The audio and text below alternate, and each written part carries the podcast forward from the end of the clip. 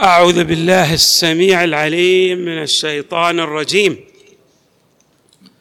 بسم الله الرحمن الرحيم والحمد لله رب العالمين. والصلاة والسلام على أشرف الخلق سيدنا ونبينا محمد وآله أجمعين الطيبين الطاهرين. قال الله تعالى في القرآن الكريم وما كان المؤمنون لينفروا كافة. فلولا نفر من كل فرقة منهم طائفة ليتفقهوا في الدين ولينذروا قومهم إذا رجعوا إليهم لعلهم يحذرون. صدق الله العلي العظيم. هذه الآية المباركة تبين أمرا هاما. ألا وهو أن زمن النبي صلى الله عليه وآله هناك حاج حاجة ماسة جد ماسة لمعرفة الدين الإسلامي. وبالتالي ليس على الجميع أن يذهب إلى الجهاد لأنه يوجد جهاد من نوع آخر. ألا وهو فهم حقيقة الدين الإسلامي. وبمعنى آخر لا بد من تبادل الأدوار بين هؤلاء المؤمنين. فئة منهم تذهب إلى الجهاد في سبيل الله والفئة الأخرى عليها أن تتعلم حقيقة هذا الدين وما جاء به المصطفى صلى الله عليه وآله من عند الله تعالى. الأمر لا يزال كذلك إلى أن تقوم الساعة بمعنى أن على فئة خاصة أن يتفقهوا في الدين بنحو تخصصي.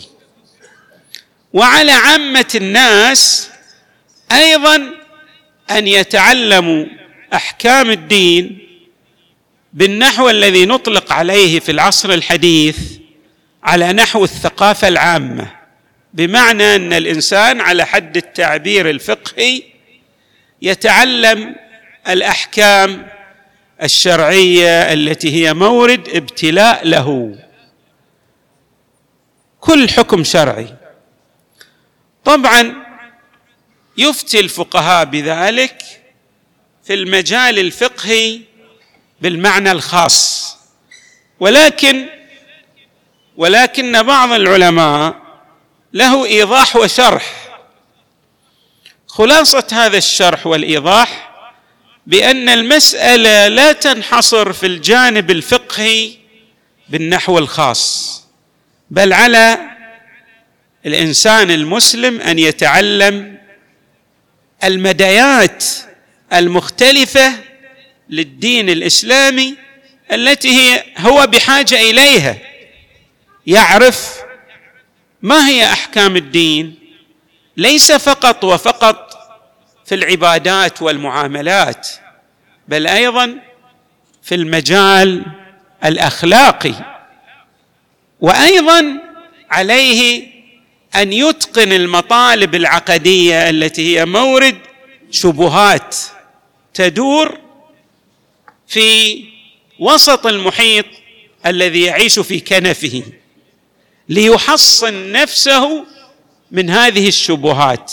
اذا ليس الفقه الفقه طبعا في اللغة بمعنى الفهم. الفقه لغة هو بمعنى الفهم. ولكن عندما نطلق الفقه على الدين نريد به الفهم الخاص. يعني فهم حقيقة الدين. ماذا يريد الشارع المقدس أن يعطيه لنا أن يوصلنا إليه في المجال الفقهي والعقدي والأخلاقي. ولهذا جاءت الروايات لتحض المسلم على أهمية إتقان وفهم جميع ما يرتبط بشؤون حياته في المجالات المختلفة.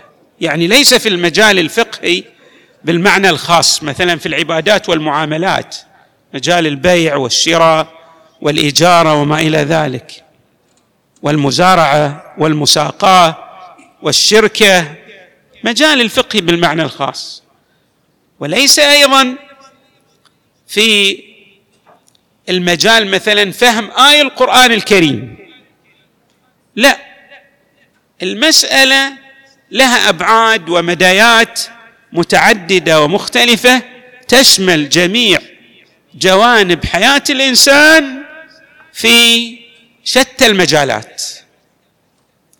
ننظر أيضا إلى الروايات التي تفصح عن هذا المطلب. قلنا الفقه في اللغة معناه الفهم ولكنه أطلق على فهم الدين في هذه الايه المباركة التي تلوناها على مسامعكم وفي عدة من الأحاديث الواردة عن النبي صلى الله عليه وآله والأئمة من أهل البيت.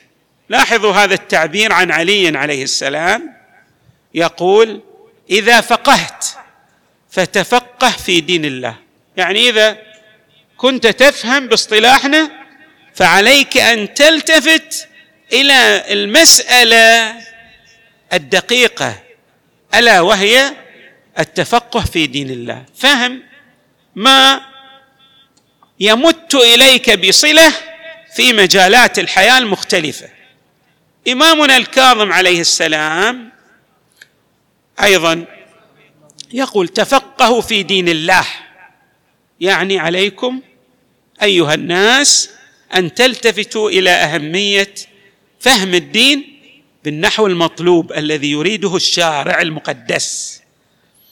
تفقهوا في دين الله فإن الفقه مفتاح البصيرة وتمام العبادة والسبب إلى المنازل الرفيعة والرتب الجليلة.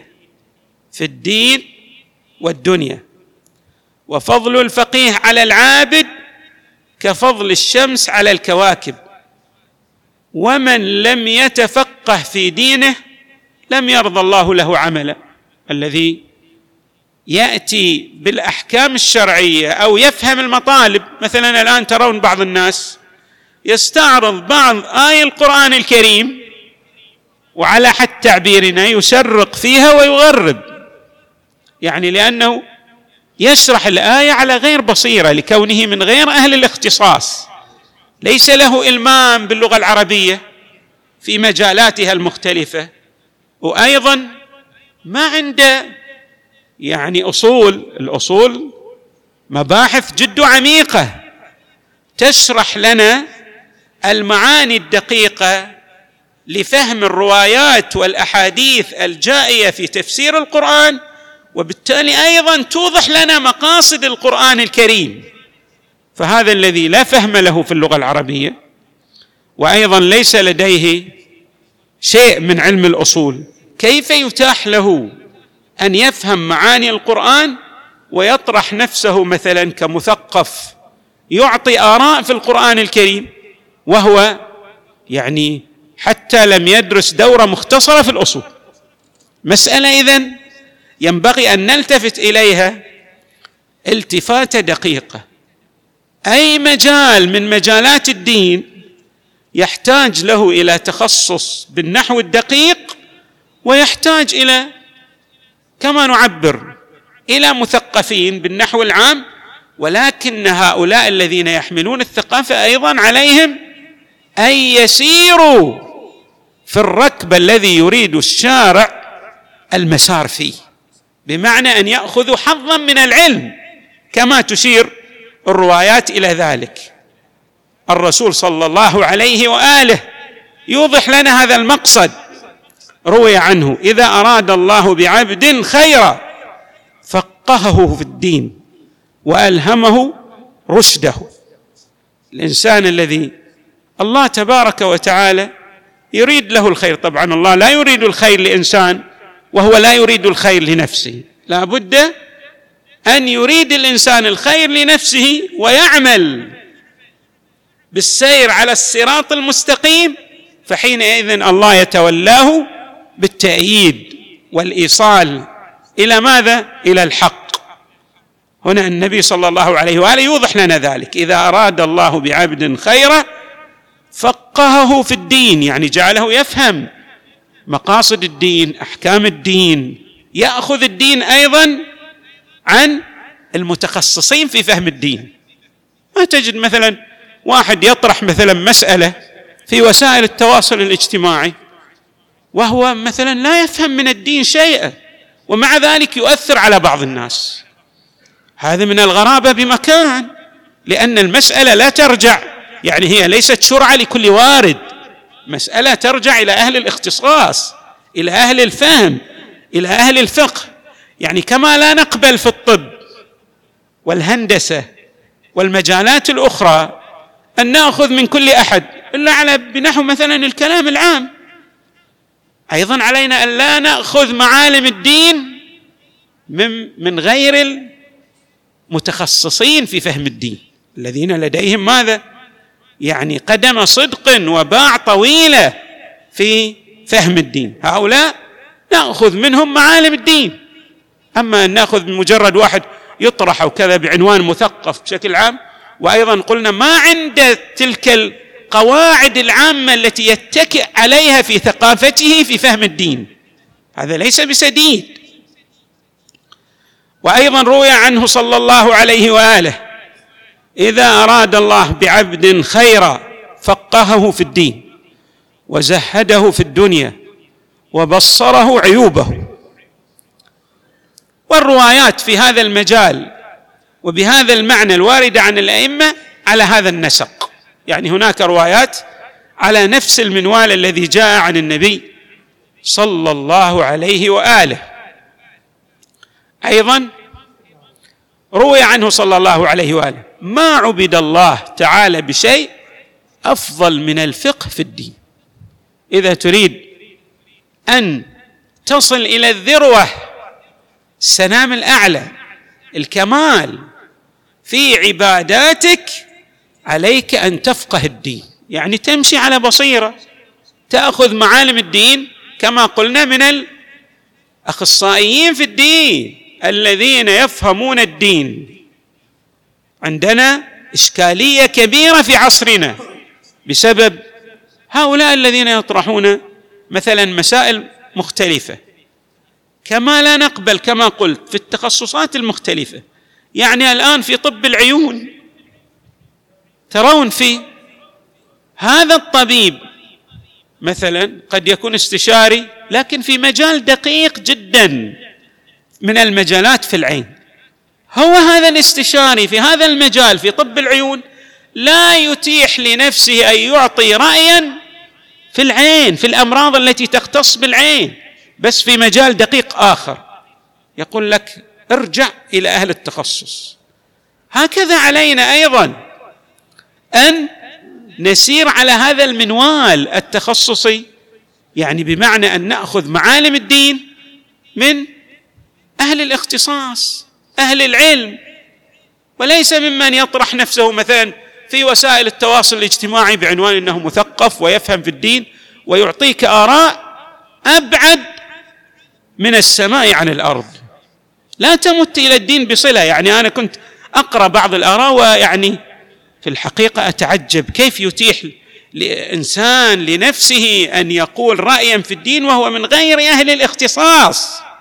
علينا أن نلتفت إلى هذه المعاني. يعني أريد أن أنبه علينا إذا استمعنا إلى شيء من غير أهل الاختصاص أن لا نكذبه ولكن أيضا الا نصدقه إلا إذا رجعنا إلى أهل الاختصاص لأن المسألة ترجع إلى مسألة الفقه في الدين كما تحدثت عن ذلك الروايات الجائية عن النبي صلى الله عليه وآله والأئمة من أهل البيت صلوات الله وسلامه عليهم أجمعين والحمد لله رب العالمين وصلى الله وسلم وزاد وبارك على سيدنا ونبينا محمد وآله أجمعين الطيبين الطاهرين. اللهم